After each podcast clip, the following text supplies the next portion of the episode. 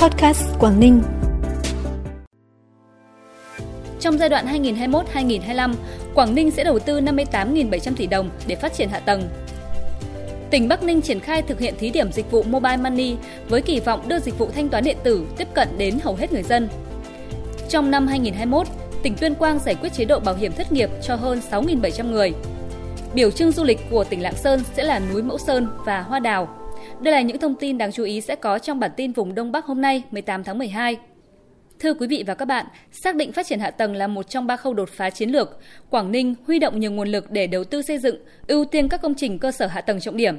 Theo đó, giai đoạn 2021-2025, tỉnh tiếp tục thực hiện phương châm lấy đầu tư công dẫn dắt đầu tư tư, trong đó ưu tiên bố trí sử dụng vốn ngân sách nhà nước như vốn mồi để kích thích khai thác tối đa nguồn vốn của các thành phần kinh tế khác, đặc biệt là từ khu vực tư nhân, phát triển hình thức đối tác công tư.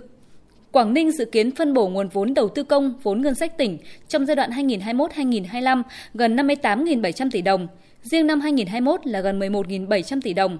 Trong đó, ưu tiên đầu tư hạ tầng giao thông có tính liên kết cao, các khu kinh tế, khu công nghiệp, hạ tầng cảng biển và dịch vụ cảng biển để tạo ra trung tâm kết nối hạ tầng dịch vụ giao thông quốc tế.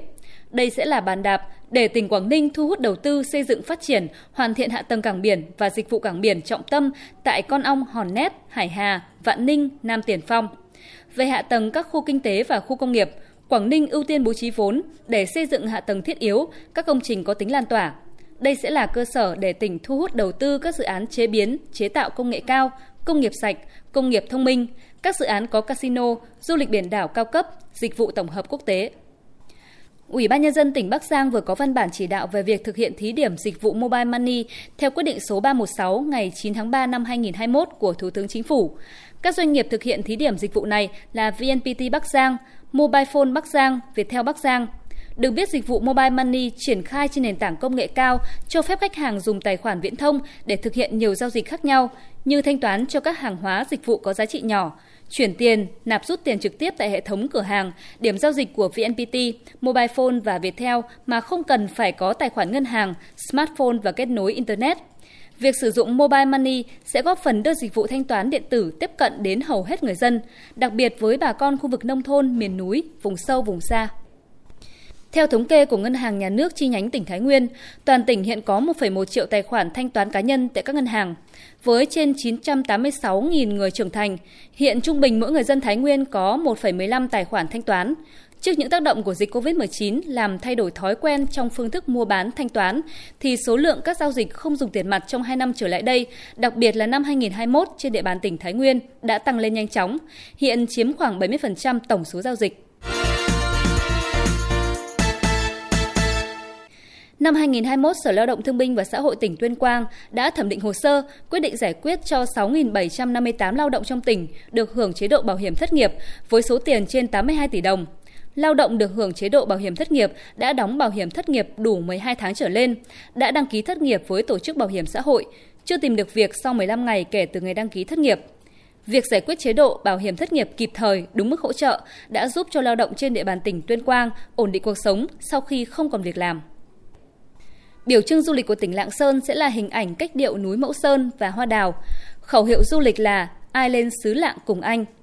Theo lãnh đạo tỉnh Lạng Sơn, hình ảnh cách điệu của ngọn núi Mẫu Sơn hùng vĩ, trùng điệp cùng hình ảnh hoa đào trên núi Mẫu Sơn ngày xuân sẽ thể hiện khát vọng, niềm tin vào tương lai tươi sáng, một bình minh mới đến với du lịch Lạng Sơn nói riêng và sự phát triển của xứ Lạng nói chung.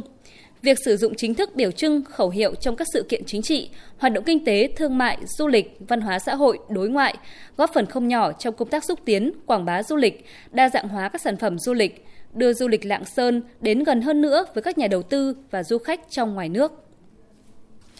Từ ngày 21 đến ngày 23 tháng 12 tại tỉnh Hà Giang sẽ diễn ra triển lãm lưu động ảnh tư liệu tuyên truyền về dân tộc tôn giáo ở cơ sở năm 2021. Triển lãm do Bộ Thông tin và Truyền thông phối hợp với Ủy ban nhân dân tỉnh Hà Giang tổ chức.